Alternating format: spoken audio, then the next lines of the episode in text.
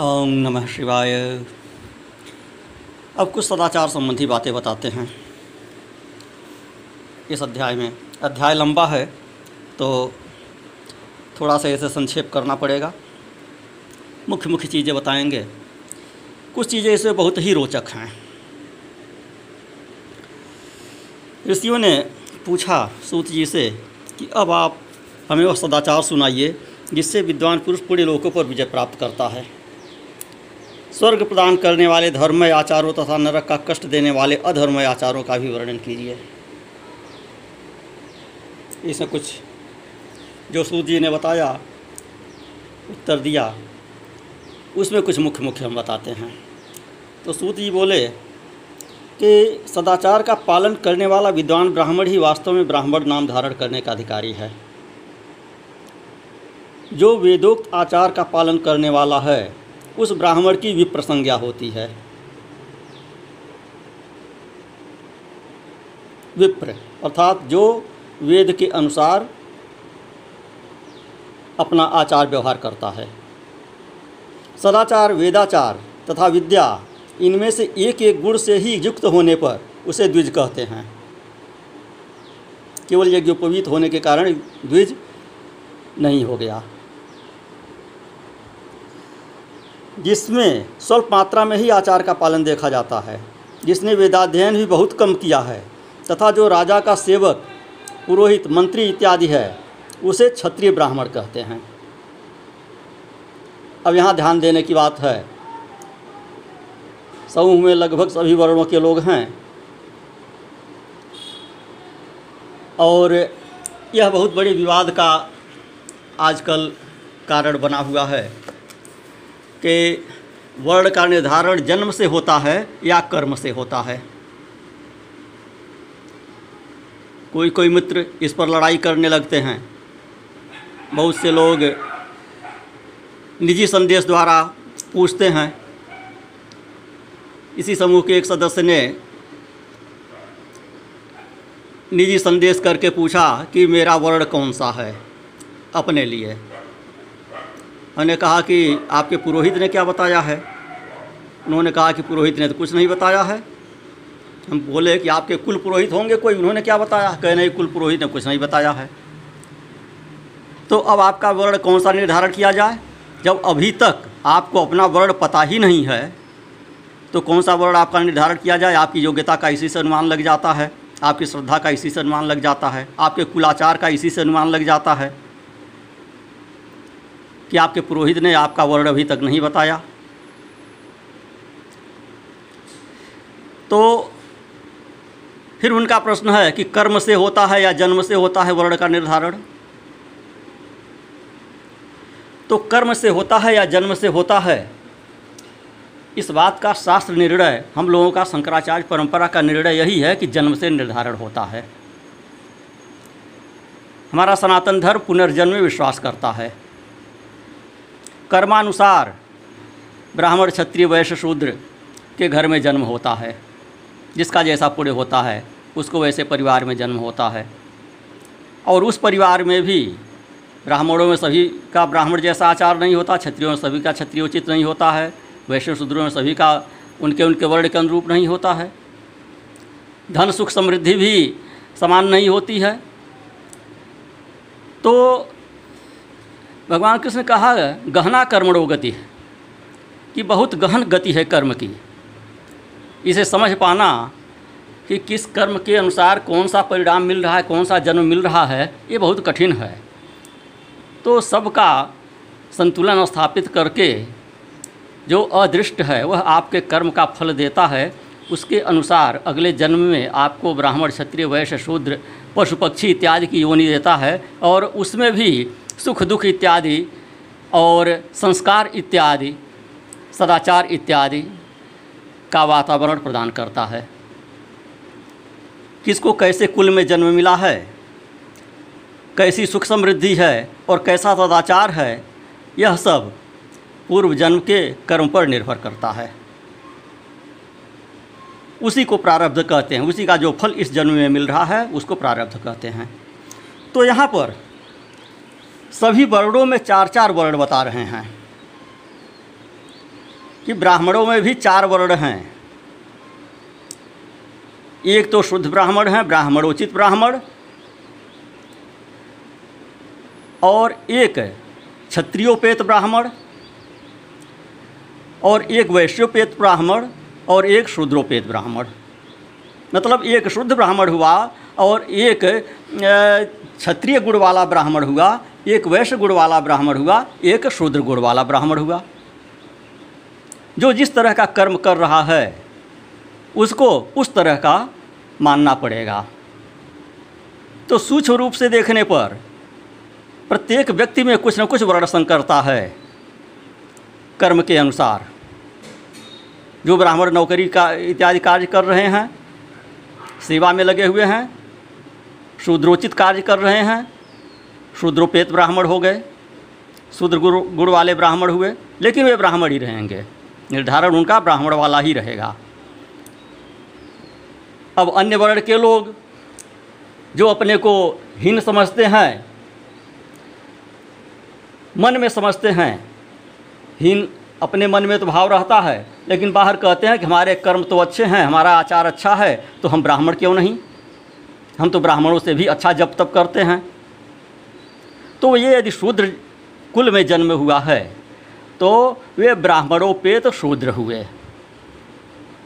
अर्थात ब्राह्मण वाले आचार उनमें यदि अधिक हैं तो वे शूद्र में भी चार कैटेगरी को बांट लें कि एक जो है शूद्रोचित शूद्र हुआ, एक वैश्योचित शूद्र हुआ, एक क्षत्रियोचित शूद्र हुआ और एक ब्राह्मणोचित शूद्र हुआ। तो वे ब्राह्मण मुखी शूद्र कहे जाएँगे।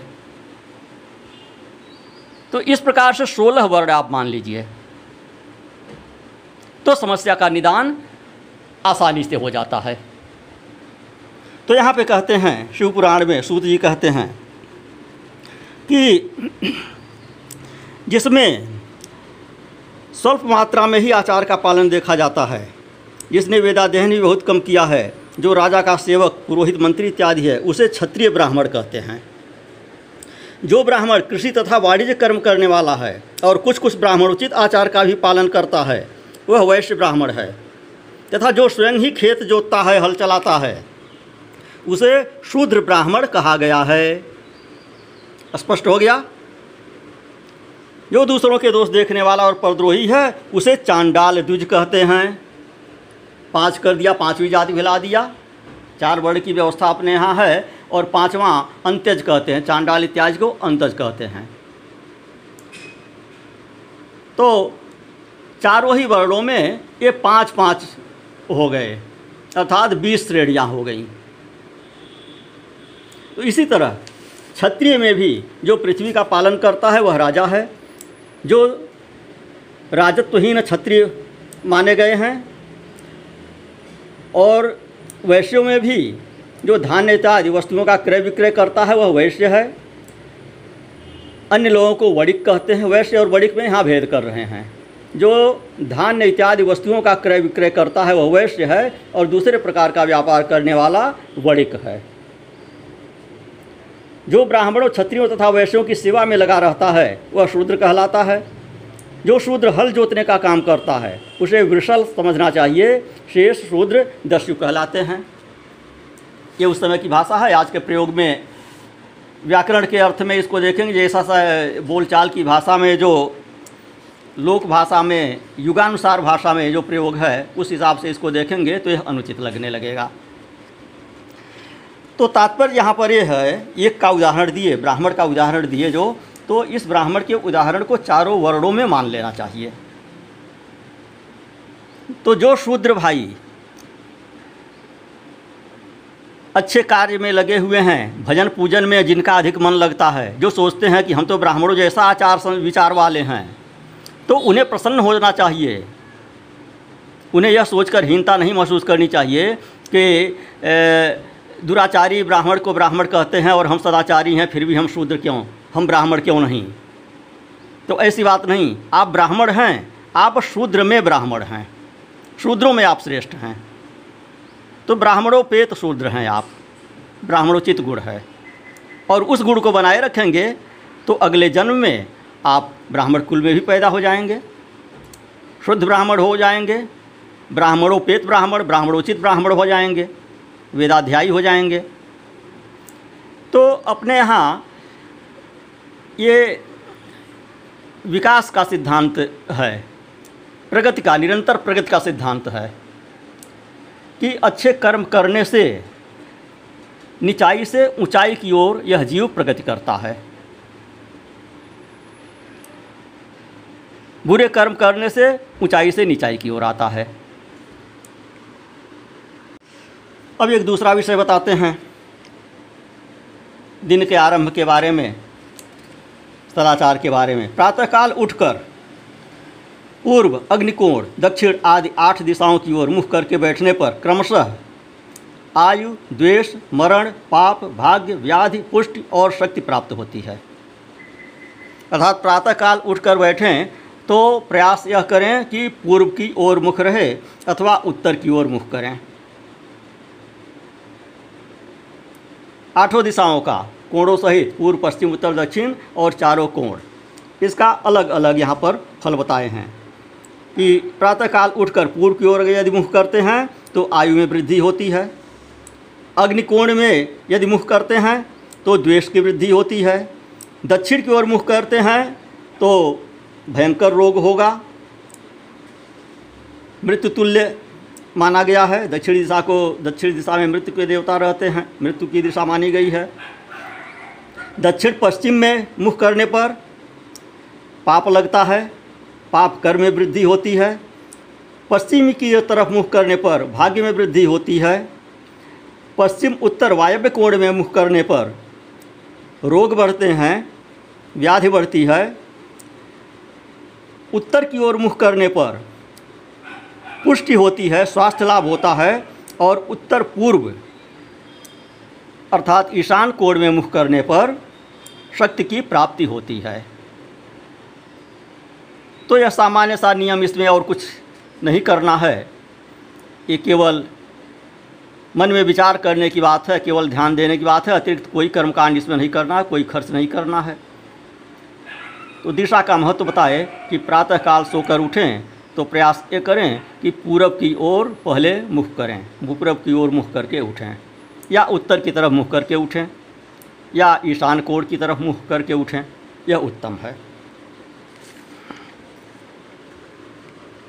अब आगे अन्य बहुत सी चीज़ें, शौचाचार संबंधी चीज़ें बता रहे हैं नित्य क्रिया संबंधी चीज़ें बता रहे हैं। आज के समय में लागू नहीं होती हैं। शहर में सब लोग रहते हैं। सब लोगों के घर में ही शौचालय है। तो यहाँ शौचालय संबंधी नियम बताने का यहाँ पे कोई औचित्य नहीं प्रतीत होता है। उन चीज़ों को छोड़कर आगे बढ़ते हैं। नदी तीर्थों इत्यादि में स्नान करने पर, स्नान संबंधी उतारे हुए वस्त्र को वहाँ नहीं धोना चाहिए। स्नान के पश्चात उस वस्त्र को वहाँ से उठा कर ले आएँ और घर में धोएँ। बावड़ी, कुआँ इत्यादि हो, घर में नल है, वहाँ पर धोएँ। नदी में वस्त्र निचोड़ना नहीं चाहिए, वहाँ न धोना चाहिए और न निचोड़ना चाहिए। किसी अपवित्र वस्तु से किंचित स्पर्श हो जाने पर, अपना स्वास्थ्य ठीक न रहने पर राजभय रहने पर या राष्ट्र भय उपस्थित होने पर, जैसे आजकल है, कोरोना इत्यादि का है लॉकडाउन है, नियम का पूरी तरह पालन नहीं कर सकते हैं, चीज़ें उपलब्ध नहीं हैं। तो यात्रा काल में जल की उपलब्धि न होने पर, व्यवस्था आ जाने पर, मंत्र स्नान का भी विधान है अपने यहाँ। उसके मंत्र दिए गए हैं जो लोग मंत्र इत्यादि के बारे में, नित्य संध्या वंदन इत्यादि के बारे में रुचि लेते होंगे, नियमानुसार संध्या कर्म करते होंगे तो उनको तत्संबंधी पुस्तकों में मिल जाएँगे। सूर्य समामन्युश्च अग्निशमामन्युश्च ऐसा करके इस मंत्र के द्वारा स्नान कर लिया जाता है। तो मंत्र स्नान होता है, मंत्र से शुद्धि हो जाती है। और कुछ नहीं तो जो पवित्रीकरण का मंत्र है वह तो है ही, इसीलिए ही वो कहा गया है। विशेष रूप से आपत्तिकाल के लिए लागू होता है, अपवित्र, पवित्रो वा सर्वावस्थांगतो वा यह स्मृत पुंडरीकाश सबाह्याभ्यांतर शुचि तो वैदिक मंत्र नहीं मालूम है, या पढ़ने के आप अधिकारी नहीं हैं तो इस पौराणिक मंत्र को पढ़ें। सीधा साधा इसका अर्थ है, चाहे अपवित्र हों, चाहे पवित्र हों, चाहे जिस किसी भी स्थिति में हों, लेकिन भगवान अच्युत का स्मरण करने पर भगवान पुंडरीकाक्ष का स्मरण करने पर भीतर और बाहर दोनों तरफ़ से वह व्यक्ति शुद्ध हो जाता है। इस मंत्र के द्वारा मानसिक स्नान कर लें, मानसिक पवित्रीकरण कर लें।